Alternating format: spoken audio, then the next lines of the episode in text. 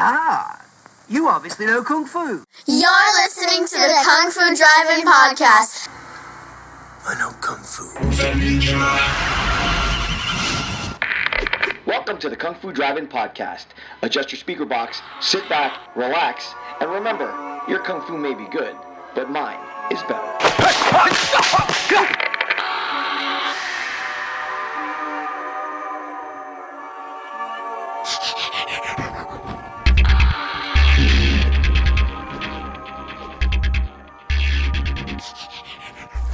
What's up, boys and clan? Another special episode on tap here for you guys. I was lucky enough to be a guest at the Chinese Kung Fu and Karate Expo 13 hosted by Sifu Cliff, which was a fantastic event. It was a showcase and celebration of martial arts of all styles. We saw demos from practitioners of Kung Fu, Karate, Ninjutsu, and even a dose of medieval European martial arts. Was a thrilling dragon dance that echoed through the halls of the Golden Nugget Casino, and I already can't wait to see what's in store for Expo 14 next year. If you have a chance to attend, go to the Facebook page and sign up to get inspired to teach, train, or just take in all the history and mystery of the martial arts. So buckle up and let's go. All right, joining me right now here at the uh, Chinese Kung Fu and Martial Arts Expo 13 is Professor David Sztajer. Professor, thank you so much for joining me. Thank you for having me on. Uh, so we're here to talk about your book, uh, A Black Belt's Journey, Karate Kid to Studio Owner. First of all, let me know uh, what kind of martial arts do you study? So I do Ed Parker's American Kempo Karate. Um, I started when I was 13, Okay. now 35, so it's been about 22 years now. Uh, just received my sixth degree black belt uh, almost about five years ago.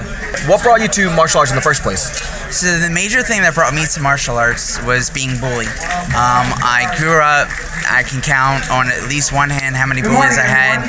At least almost five of them. Um, so that really allowed me to uh, figure myself out. Uh, so of course, building the self-confidence, self-discipline, all these things, all the tools that every kid really needs to really grow up. Being able to then handle these bullies, however I needed to. Of course, sometimes you need to handle it. Other times you go to the teacher, things like this. Um, but yeah. Yeah, uh, and that's a common story that I hear. That there's it's uh, often a case of bullying where you Right. need to develop some kind of self confidence and Right. some way to protect yourself in case you need to. But uh, I also hear that the tenet behind martial arts is having it in your back pocket but never needing to use it. Absolutely, absolutely. Yeah. So basically, all these tools that I learned over the years allowed me to grow up from where I am today. I think I've only needed to use it about two times. Yeah. Even those two times, it was like I'm not here to, to beat somebody down. That's not what it's for. Okay. You hit them one shot, you're done. It's like, are we finished? Let's leave. All right, so now you've gone from student to a studio owner. Is that right? Correct. Uh, how long have you had your studio? So we're gonna be open five years this October. Congratulations. Thank Great. you, thank you. And you're teaching Kempo? American Kempo. Yep. Okay. Uh, and the Kempo that I understand, I, I'm I'm relatively new to martial arts. Uh, I've been studying it for about a year, a little bit over a year. Uh, I'm 47, so I'm on the older side of, of students as far as uh, students are concerned. But um, the base of my system is, is Kempo. What is it about Kempo that attracted you to the martial art? Um, I mean, the major thing when, again, when I was 13, I walked into the karate studio and I see two black belts going back and forth doing what we call techniques. And it just mesmerized me when walking in there, uh, watching these two guys going back and forth. I mean, I grew up watching Street Fighter, Teenage Mutant Ninja Turtles, Mortal Kombat, playing all the games. That's how I came up in it. That's what got me interested. And then once uh, uh, I was about seven or so, uh, I signed up for free lessons with what it was called Kim's Karate. So I got two lessons. Uh, they taught me how to do an axe kick. I came home, kicked my sister in the head. My dad's like, "Nope, we're done." so he knew I wanted to continue at some point. So we said when I was 13, we are gonna try again. So uh, my dad was at Jiffy Lube getting his oil changed, and I said, "All right, let's go across the street. I saw a karate studio, American Kempo Karate Studio. It's right on the main street." So we go in there. I'm watching these two guys. So my dad starts talking to the owner. He looks at me, and he goes, "How much are lessons?" that was it. That was the beginning. So, what is your approach to uh, owning a studio now? Um, so there's a lot of newer things uh, that are really coming up that a lot of the older generations don't really know. Um, really, how to get a good number of students in every month. I get between about five to ten new students every month um, when doing the certain tips that are which are in my actual book. um, certain tips to get these students. Okay. Um, that's really the major thing. Um, and just getting on the computer, getting to social networking is the biggest thing now. It used to be when Karate Kid and all that was out, everything was word of mouth. Right. Now, word of mouth is unfortunately word of mouth is dead. It's it's you don't see that anymore. Everything is social networking, so you need to make sure um, that you're you're really getting yourself out there. Okay. So people see you. Um, Now, studios from way back when, as opposed to studios now, is there a big difference in the approach to teaching students? You see a difference in the approach to teaching them when you look at more of the older generations. It was very strict, which is fine. You mm-hmm. need the discipline. That's why the kids are there. But when you're looking at studios now, you find studios that are still disciplined, and then you find studios that are more money based, I guess you can Yeah. say, which is very unfortunate. Okay. That's not what it should be. So, on that tack, then, how do, let's say, parents who are looking to enroll their kids in a studio, how do they avoid the McDojo? The McDojers, absolutely. So do your homework. Number one, get out on the internet, look at these schools. Um, look at the ratings of the schools. Look at what other people are saying about the schools. Instagram, Google. Get on the Google page, the Google business page. Every studio should have one. See how many stars they have. See what uh, feedback is about the studio.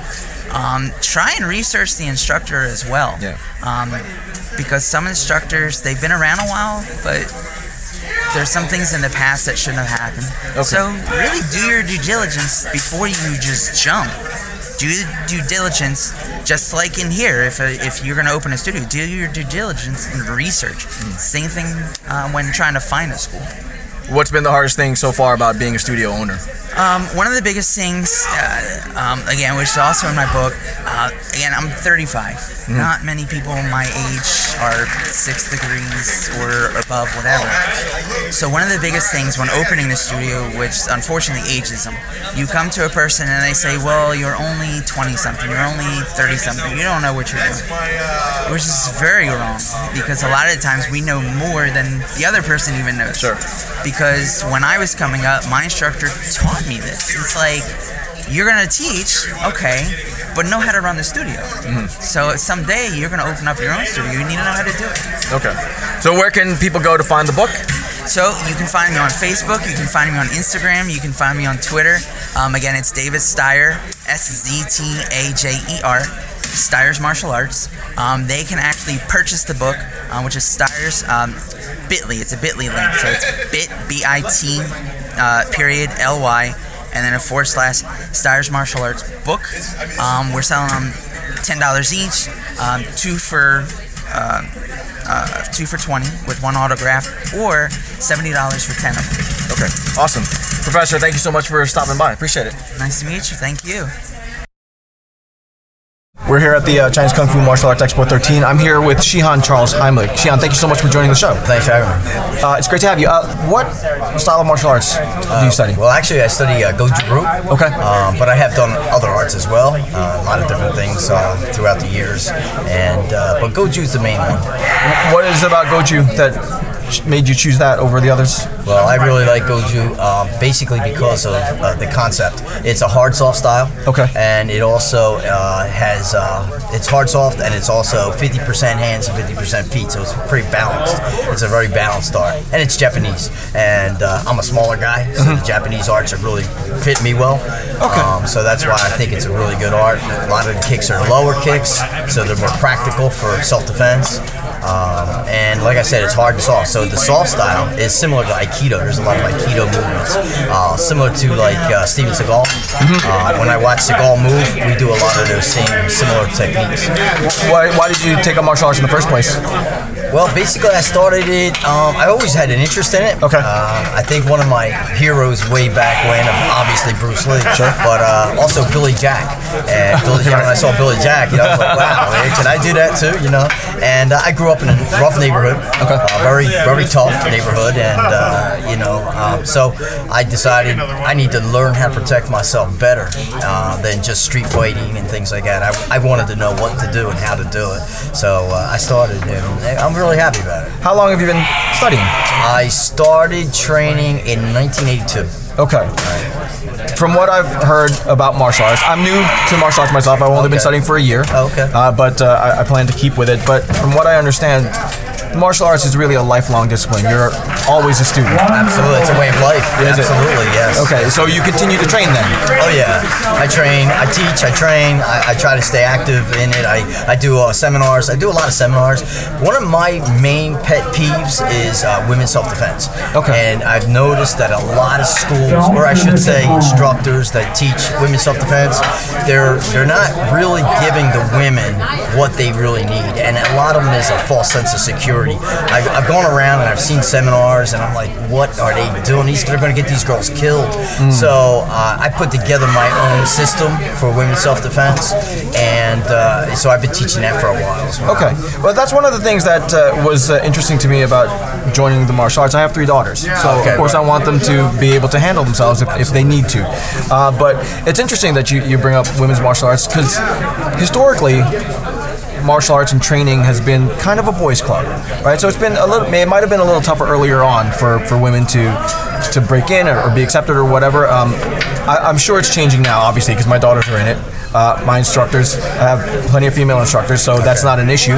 Um, but that barrier for uh, for women to to be to get involved in martial arts is it is it better for them? Is it easier, or is it uh, does it really come down to the school and the instructors? I believe it does come down to the instructor. Um, you know, the, first of all, there's mil- military training. That's what martial arts is, military training. So yes, it was geared towards men mostly for, for years and years, over 2,000 years.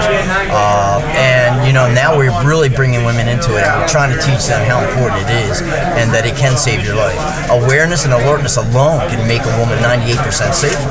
So as soon as we teach them awareness skills and alertness skills, that is already they're already improved their their um, safety.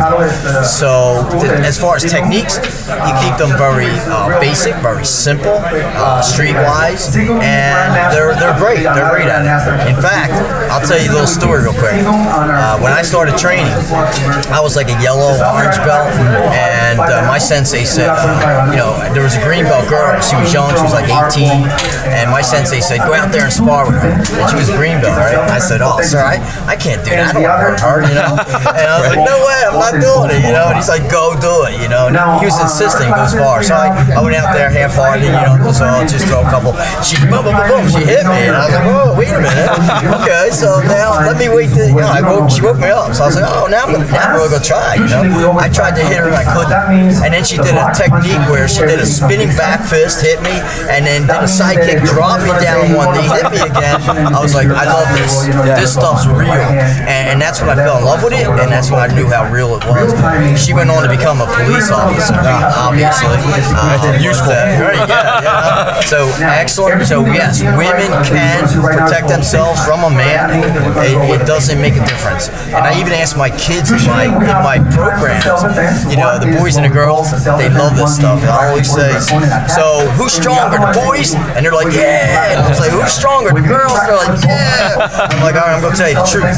The one that works the hardest, they're the ones that are strongest. That's good. That's good. So yeah. Um, where do you, do you have schools uh, around now? So right now, actually, what I'm doing is, like I said, I'm, I, I I stopped teaching from my school so I could do more seminars, Gotcha. and I'm also getting into acting. So I'm doing a lot of acting stuff right now. Uh, I got into Creed 2. Oh, cool. And uh, yeah, it was really cool. Right. It was very fun. Uh, I was sitting at the ring, and Dolph Lundgren comes over and taps me on the shoulder. You know, I'm like, oh my god, you know? it was really great. And then um, I then I recently did um, uh, Chadwick Boseman from the Yeah. Black Panther. Uh, he's doing a new movie called 17 Bridges, and uh, I got like five scenes in that. Cool. Yeah. So um, my my show actually, I do have a lot of uh, celebrities from TV and, film, Okay. uh, particularly around the martial arts uh, entertainment field. Right. Uh, what is your take on how martial arts is being represented now? Actually, a lot better. Yeah? Uh, the films are getting better and better and better. I'm really impressed with uh, a lot of the films that are coming out. You know, years ago, it wasn't so, so good, and, and uh, it got a bad name. It got a bad rap from some of the movies. Yeah. And, uh, you know, and I, I think it's a shame. I think we need to change that and uh, give it a new rap and have people understand what martial arts really is. you know, and uh, so yeah, it's getting a lot better. Very cool. Is there something out there that you're looking forward to in terms of martial arts film uh, that you would point to as a really good representation of our martial arts? Really good representation coming up. Coming up, That's or, or, or that's out there right now? That's out there right now. I know um, Cynthia Rothrock had a movie called The Martial Arts Kid, and uh, I was supposed to be in that. Uh, She in was the on my second, show. In the second one. okay. um, and the second one is not done yet. Right. Uh, but yeah, it was a nice film. Yeah. It was done very well. Uh, the techniques are nice and crisp and clean. Uh, very realistic, and it's about bullying. So it really taught a lesson, and I think that's important. Is is to put lessons into what we do instead of just um, throwing kicks and punches all over the place. Yeah. You know, um, to actually have a lesson in in in the movie is really good. Very cool. Shihan, thank you so much for joining. All right, thank you, sir. Appreciate it. All right, take care. Uh, I'm being joined right now by Renshi Adam McCauley. Renshi, thank you so much for joining the show. Thank you for having me. So let's start with your background. What is your martial arts background? Well, I started martial arts in uh, 1983, and I've been doing it since. Ever since, with uh, I studied under William Richardson in a Shotokan style, and he was my Mr. Miyagi. Sure. So I was the Karate Kid. That was my story, basically. Picked on, beat on. So I needed that instructor to help me and guide me to be able to stand up for myself. What is the style that you study? Uh, it's called Okinawa Te. Okay. And what does that encompass?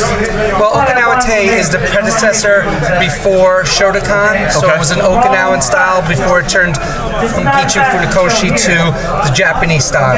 So it was basically that beginning. That's why we call it classical Okinawa Te. Okay. Was there something about that style that attracted you to it, or was that just what was available at the time? Well, actually, when I first started, I actually did my research. I tried to look at all the different styles and see exactly what I wanted. But what re- really made me make the decision was the, my sensei. So when I met him, he really gave me the insights to, to be able to stand for myself. And I was just like, this is my home. Okay. What uh, about the style was uh, attractive to you? Well, it was a combination of a bunch of different things. It wasn't just kicks or punches. It was self-defense. It was kicks. It was punches. It was forms. It was weapons. It really just encompassed everything I was looking for in an art. And it was in my hometown, so it was very convenient. And it was right next door to my family deli, so it was even more convenient. Fighting and then a snack, right? Yeah. Um, so you do you continue to train today? I do, yes. Okay. I actually have my own school. Okay. Uh, my teacher kind of gave me the foundation for the having the desire and the love for the martial arts and being able to stand up for myself. I just wanted to extend that to other people to to not have kids have to save their lunch money, take kids home from school, not do after school sports. So I wanted to give that back to the community and the kids. So I made them learn to stand up for themselves. I gave them a, a reason to belong, believe, and achieve greatness in their life. So how long have you been running your school now? Uh, 2018, we just passed our 25th anniversary. Oh wow! Congratulations. Yeah, That's so awesome. full time. Okay. Uh, what is it about your approach to teaching martial arts that may be different from, say, another school? Uh, my approach is basically we, we really focus on making it a family atmosphere. We make sure that the, we center our skills and drills around the student as opposed to the style. So it doesn't matter really how you punch and kick, it matters how you teach how to punch and kick. Okay. If that makes sense. Well, well, let's get into that a little bit because students come in all shapes and sizes. Uh, some are a little bit more into learning than others. Uh, some might be a little bit more driven to uh, get that black belt, or uh, some may be there just because their parents dropped them off and need a babysitter. So you know, you have you have a bunch of different styles in class. Yes. How do you tailor your class to uh, to reach all of those different types of students? Well, it definitely is a balance because you have some students like myself who want to get involved for self-defense, and some students want to get involved for physical fitness, or it's just fun, or their friend does it. So, and especially at my my ages, we started more in the dun- dungeon dojo era, right? So it was more like the the Jackie Chan and the Bruce Lee, and learn how to really do those cool moves. But ever since the Karate Kid came out, the movie in the 80s, uh, basically more kids got involved because then it became the culture of character enrichment and character education, and there's a reason behind why you should walk away from things as opposed to just get revenge like I wanted. So uh, my teacher gave me that those skills so I could say, okay, I don't have to fight, but I know how to protect myself in case something happens. So you know, the question that you ask is how you balance that is, is really a difficult one because you want to make sure that the kids in any age really are in it and getting something for why they join. So a lot of schools might focus on just the belt, like you said, as the journey or the destination. We, we kind of offer a different perspective. We want the whole process to be the excitement. So like instead of two or three years to black belt, ours is six to eight years to black belt. So the students aren't staying just for the black belt. We make it more of a journey, and I'm proud to say this. Actually, in this April, we have 24 kids going for black belt Wow. who have stayed with it for six to eight years and more. Wow. So it's really an honor to be able to do that and balance that in a really scientific way, but also a human way. So, for parents that are looking for a school for their kids, what's your advice? Watch the teacher. Okay. Go watch a class and see how the teacher really teaches. Because there are a lot of amazing martial artists out there. They're just maybe not the best instructor, and vice versa. You could be a really amazing instructor and not be the best martial artist. So to have that combination of both, it's a, it's a lifelong journey to be able to find that type of instructor. So, like I say, it doesn't matter what style. It matters what style of instruction you give. Because when you can make a connection with somebody, you know, a teacher-student relationship is priceless. Uh, where can uh, anybody go to find out more information about you and your school? So my school is located in New York. It's very easy. It's uh, kidslovekarate.com. Cool. Uh, we're in Peekskill, New York, and uh, again, we're celebrating our 25th plus years, and we just love really sharing our knowledge and, and being a family fun atmosphere and really teaching authentic martial arts, classical Okinawa Te, and building better bodies and stronger minds. Awesome. Thank you, Renchi Adam, for stopping by. Appreciate it. Well, thank you luck. for having me. All right, so uh, Warrington Hudlin just uh, introduced me to Sifu Gregory Mosley. Thank you so much for joining the show. Thank you. Glad to be here. So what uh, what we were discussing with uh, with Mr. Hudlin was uh, the martial arts that I just chose to take up a year ago. I'm 47. I just took it up, but the base of the martial arts that I'm studying is Kempo. Uh, and he said that he had uh, a Kempo grandmaster here in the building with him, so he introduced me to you. But Thank you. tell me your background. Well, I started at Kempo, really at a place called Jerome Mackey's, Judo Incorporated, which was in Brooklyn uh, on uh, Flatbush Avenue. This was around 1970. Okay. And I studied Kempo there. Then when Sue closed, I continued to study, study Kempo privately, and then I uh, started training with Al Tracy, who was the grandmaster who studied under Ed Parker. He was one of Ed Parker's first black belts in the 50s. Wow, wow. And I was with, I, I was with until he passed. I was with Al, Grandmaster Al Tracy uh, since the 80s, at least a good 25, maybe 30 years. Okay. And, and from there, I went from rank to rank to rank. Okay. Uh, from what I understand, Kempo has had some iterations over the years. Yes, it has. Can you explain exactly what that means? After Ed Parker passed away, uh, his wife even said at the funeral, he left no person that he left the art to. Wow. Was handed down to. Therefore, what happened, a lot of Kempo black belts that were training with him at the time broke away and created their own system. Some of them, unfortunately, made were maybe third or fourth, but made themselves tenth because they created their own system of Kempo. Yeah, sure. And uh, but Al, Grandmaster Al Tracy, what he wanted to do was keep the Kempo as pure as possible, the way he learned it from Grandmaster Ed Parker when he first came from the Hawaiian Islands to the United States. Okay. And that's the reason why uh, Al Tracy left Ed Parker because Ed Parker started changing it just a little. The American Kempo became something a little different from the Kempo that, that they were taught, that he and his brothers were taught at the time. Uh, there's different offshoots, like uh, Jeff Speakman does the Kempo 5.0, and what he brought to the art was the uh, ground fighting. Oh, okay. Because even though we had, it's called, it was really called Kempo Jiu-Jitsu, was the original, what, what the Grandmaster Mitose was teaching at the time. time, a lot of stuff was lost over the years. So a lot of Kempo became more like strikes and locks. And but we, uh, meanwhile, the original Kempo, the Kosho-ryu, the old pine tree style, had archery, had healing arts, had all of that. If you look up uh, a gentleman named Ted Sumner, he was one of uh, Tracy's first black belts. He teaches those arts, the healing arts and so forth. So all that was part of the art. Because remember, the Japanese brought that art from China to Japan, and uh, that's when they added all those things that they were doing, as well as the Chinese kung fu that they learned. Okay. and it's mixed together. What is the iteration that you personally study? I studied Tracy Kempo. I also uh, trained in. I also practice American Kempo principles within my Tracy Kempo. Okay. Because the innovations that uh, Ed Parker made after the Tracys left, I think are very, very, uh, very street oriented. Um, some of them was a lot overkill, but like Larry, uh, Grandmaster Larry Taylor says, I teach you to be overskilled. Overskilled. Skilled, yes, which is sometimes better. Okay. But one complements the other. The principles are still the same, same stanzas and everything Mm-hmm. else. It's just that some of the techniques have changed because Al, Grandmaster Al Tracy was one of the ones that added the poetic names to the techniques. He also helped Ed Parker develop the bell system, the colored bell system. For because he was teaching at the dojo while Ed Parker was teaching celebrities in Beverly Hills and so forth. So he and his brothers were running the schools Okay. at the time. All right. And so, how long have you been studying? I studied since 1970, so you figure what, almost a century. Yeah, yeah, yeah, yeah. I'm getting old. but how come? How come you're still studying it today? Why? Why? What has been the pull to keep you training for so long? I like it because it's a it's a scientific martial Mm-hmm. art. In other words, uh, you have to use your brain. It's it's like playing chess with your opponent. Okay. Uh, it's like um, you anticipate a person's direction they're going to move as you strike them, Mm-hmm. and your strike is traveling in the same direction. So it's like economy of motion, like Bruce Lee used to say. Yeah, yeah. Using less effort, but you're still showing, you're still giving power in your strikes because they're actually moving into that strike. Okay. So you know where their body's going to be as you're striking.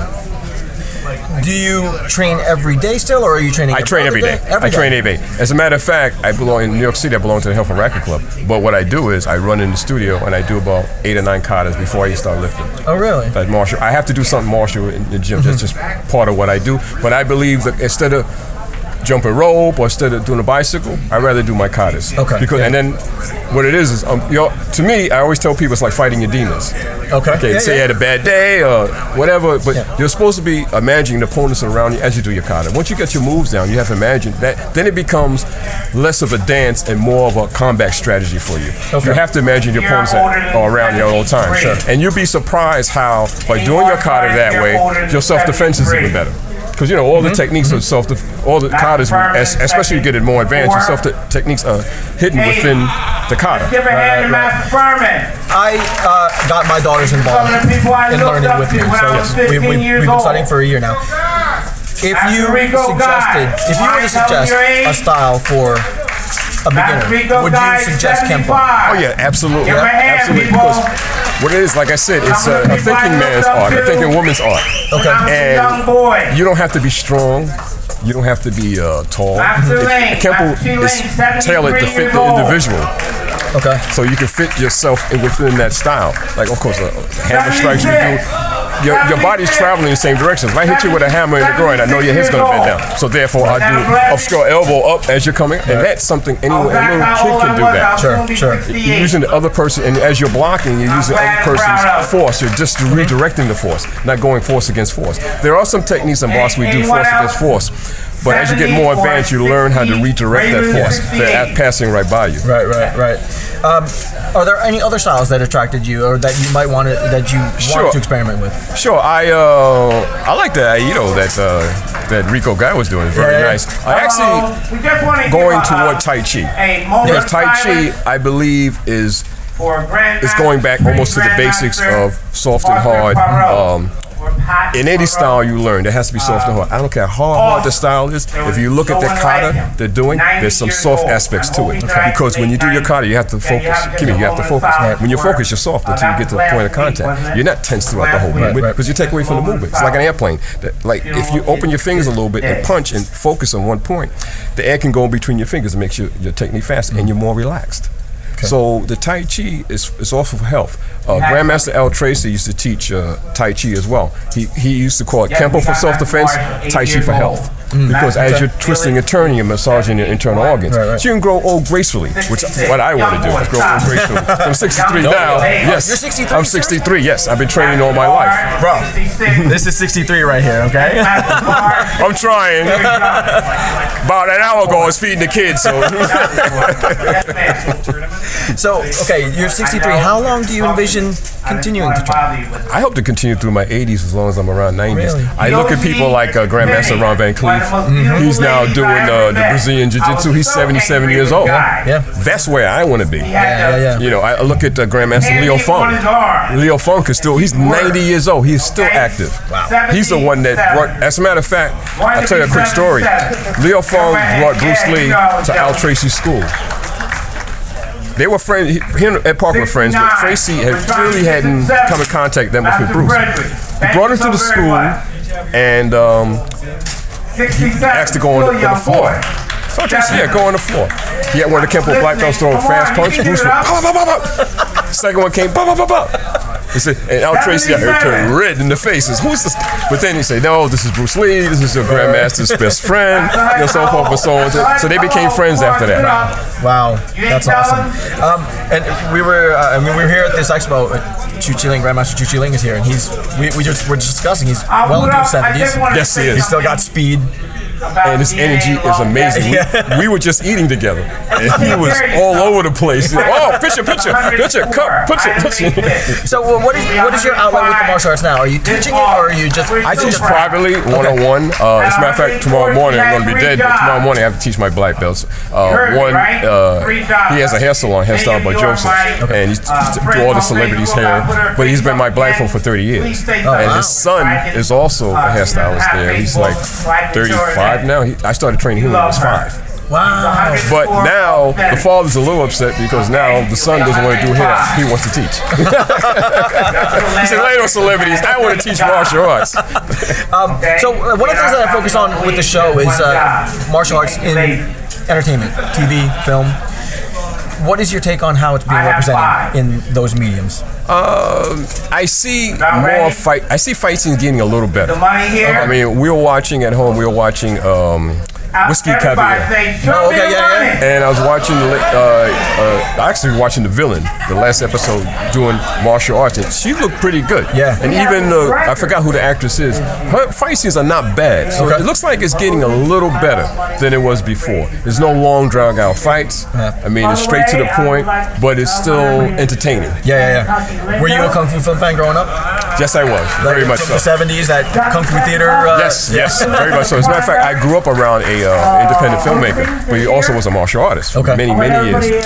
So he tried to combine the two together. So I followed him as he we were shooting little Super 8, 16, Super 16 project. Finally, we did a 35 millimeter project before he passed called Crackdown Big City Blues, and I played a vigilante that executed drug dealers in the street.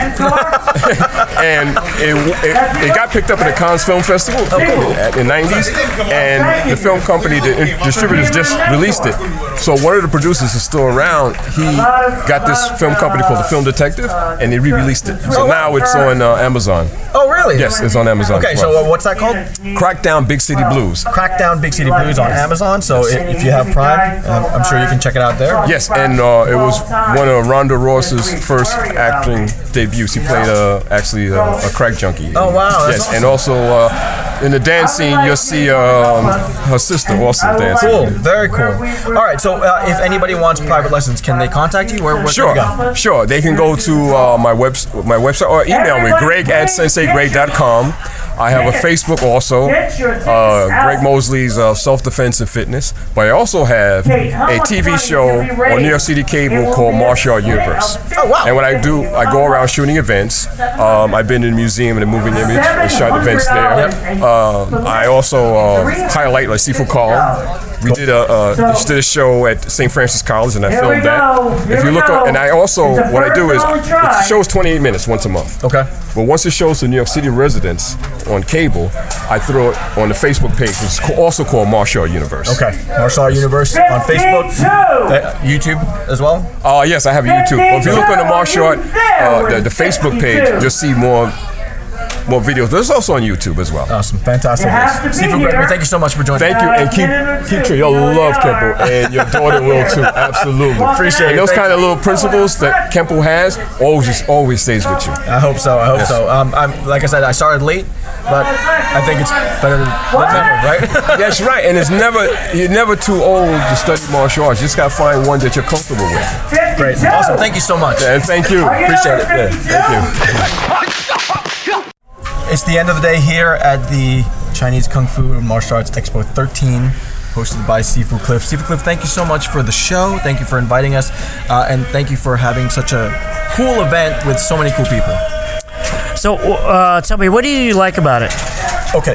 So one of the things that was so impressive with all of this stuff is because as a fan of martial arts movies, uh, one of the things that uh, never say permeated when I was younger was the fact that martial arts were real. It f- always felt a little bit supernatural to me when I was a kid. But seeing it uh, so in your face and uh, as a practical, uh, appreciable skill is, is always so uh, encouraging. It encouraged me to the point where I decided to take up martial arts a year ago.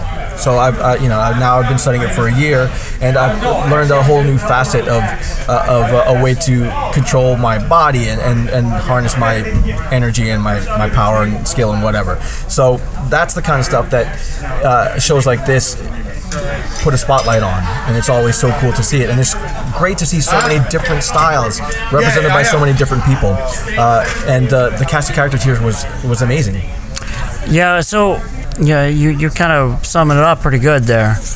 yeah, so our show, um, our concept originally is about uh, friendship. We want to bring the martial art masters. That's why we call it the Kung Fu and Karate Expo. So we bring both. Uh, you know, everybody thinks that we're against each other. Right, right. And uh, the, the reality is, we're all wor- working hard. We're, we're joined forces. We're creating uh, quite a uh, you know powerful statement in martial arts.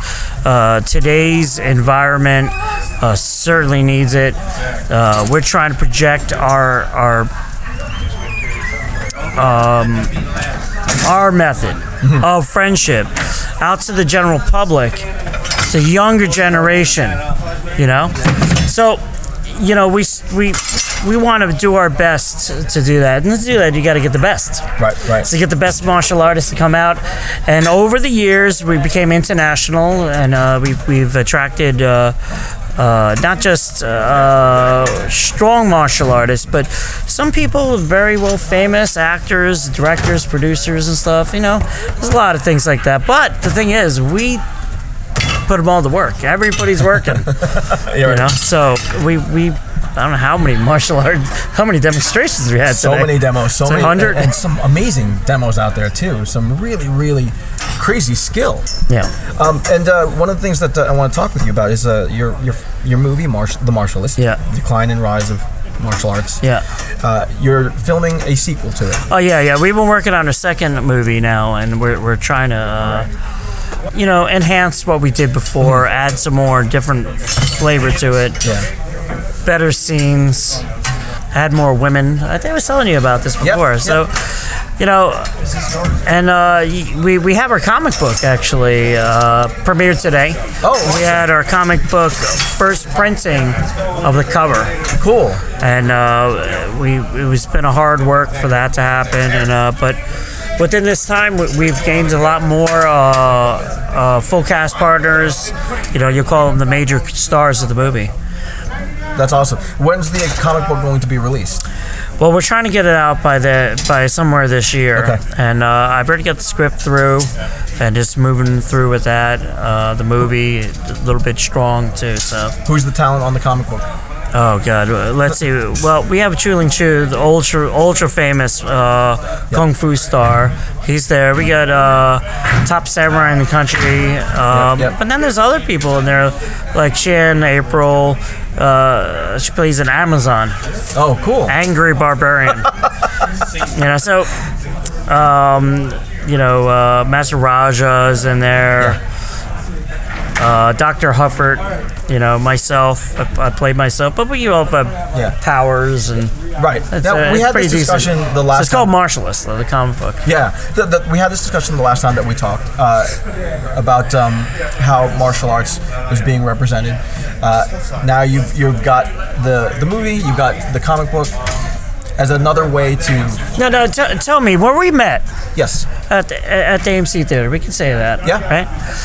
They have a different show, mm-hmm. but they don't represent martial arts. right, not necessarily no. They don't. No. They have movies Right. that are influenced by martial arts. So the best thing we could be in a lot of their cases is a stuntman, and we'd be in the back credits. Right. So we're not trying to be that. Right, right. Why would Right. you want to spend your entire life a country lingo over there in the background, right? You've been doing this stuff for 50, 50 plus years, mm-hmm. right? Right, right. So you're in the back credits of a movie. Right, right. We don't want that. Today's, if if you were gonna say, in medieval times, you would be this, you would be that. You know, the different caste systems. You, you might be a knight, you might be a serf, probably a serf, you're probably a peasant, Right. right? Yep. But a martial artist is always a knight. Mm-hmm. We're a knight there. Right. In in Asia, we're we're we're uh, uh, Kenjai. We're uh, we're a knight of errands. We're a samurai. Right. We're Ronin. Ronin. Right. But yet, we're men of skill and women of skill. Yeah. You know? yeah. And uh, So that's what we're trying to get to. We you have to do it with the action of martial art. You know what I mean? Yeah, and uh, we we were speaking about that uh, a little bit because for that to be represented well, you've got to put those martial artists in those roles, right? You've got to give them that spotlight. That's the secret of Right. it all. If you decide to go where these people are, they're not going to hire you. Mm-hmm. There's a good reason. We're not good actors. right. if you want to go for a role where you're an actor, they're looking for the actor. Yeah. And then they did, then they'll do what they've always done. Here you go, you're in the background, and now you're all of a sudden, you know, we have had we have quite a few Yeah. people here that hold that uh, stuntman Yeah. position. And do you think know? there's no ambassadors out there that can be both? Well, well, why why do we need them? I, I don't know. We don't need them. Don't- okay. No, we don't need them. We, we, they, if they want us, we'll be happy to be there. And we have no disrespect to them. But the real fact is that we are ourselves. We can stand on our own two feet. We can take that camera and make a movie. Yeah. Yeah. The martialists did a great job of highlighting these people uh, for their skill and for their approach and for their philosophy. Uh, is Hollywood going to do something like that? Matters who they are. You know, Hong Kong and Hollywood are two different places. Um, it matters who they are. Yeah. And uh, you know, we, we've we've had Robert Downey Jr. He's highly influenced by Wing Chun. He's been doing it for about ten years now.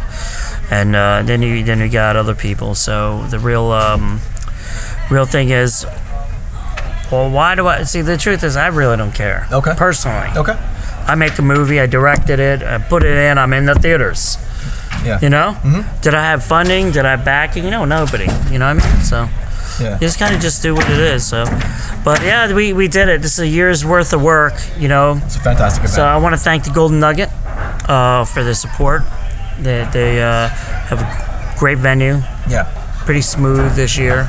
The year before and year before that. you know? so three years we've been there. So It was awesome. It was a great time. Uh, we we met some cool people and, and more importantly some cool ambassadors of martial arts all over the place. Yeah. So I'm glad I'm glad you came out yourself, and, Thank you. and you know we need people like you. We need this, you know. So we, we, need the, the the Kung Fu Drive-In podcast. Eventually, he's gonna change that name. I'm gonna tell you, he will, because he's gonna make it short and sweet, like Expo 13. That's what I call my show. But, But- you'll become better at it, and, and you you know I'm glad that I'm glad you made it. I'm so glad you heard me. Oh yes. Yeah. when we were talking Yeah. uh, over in uh, Times Square. Yes. You know? Yes. Absolutely. You know, it was great uh, meeting you there. It was great being at the show. Thank you, and I wish you the best of luck for the future shows, and hopefully we can still be a part of it. Thanks a lot, man. Uh, yeah, next year we're gonna kill it again. We try to bring the zombies back into our show. so uh, thanks a lot for everything, Thank you. and thank you, Thank very, you very much. much. Thank you. Thank you to all the special guests who stopped by to chat with me, and thanks again to Sifu Cliff for having us. I had an amazing time at the expo and very much look forward to seeing and talking to many more guests next year. Thanks also to my awesome cameraman, Les Munoz, who set me up with plenty of footage which will be hitting the Kung Fu Drive in YouTube page as soon as I can get all the editing done. So, one more time, if you have an opportunity to join the Kung Fu and Karate Expo 14 next year, get it on your calendar and join us for more awesome martial arts action. Until next time, Poison Clan. Peace. Poison Clan rocks the world.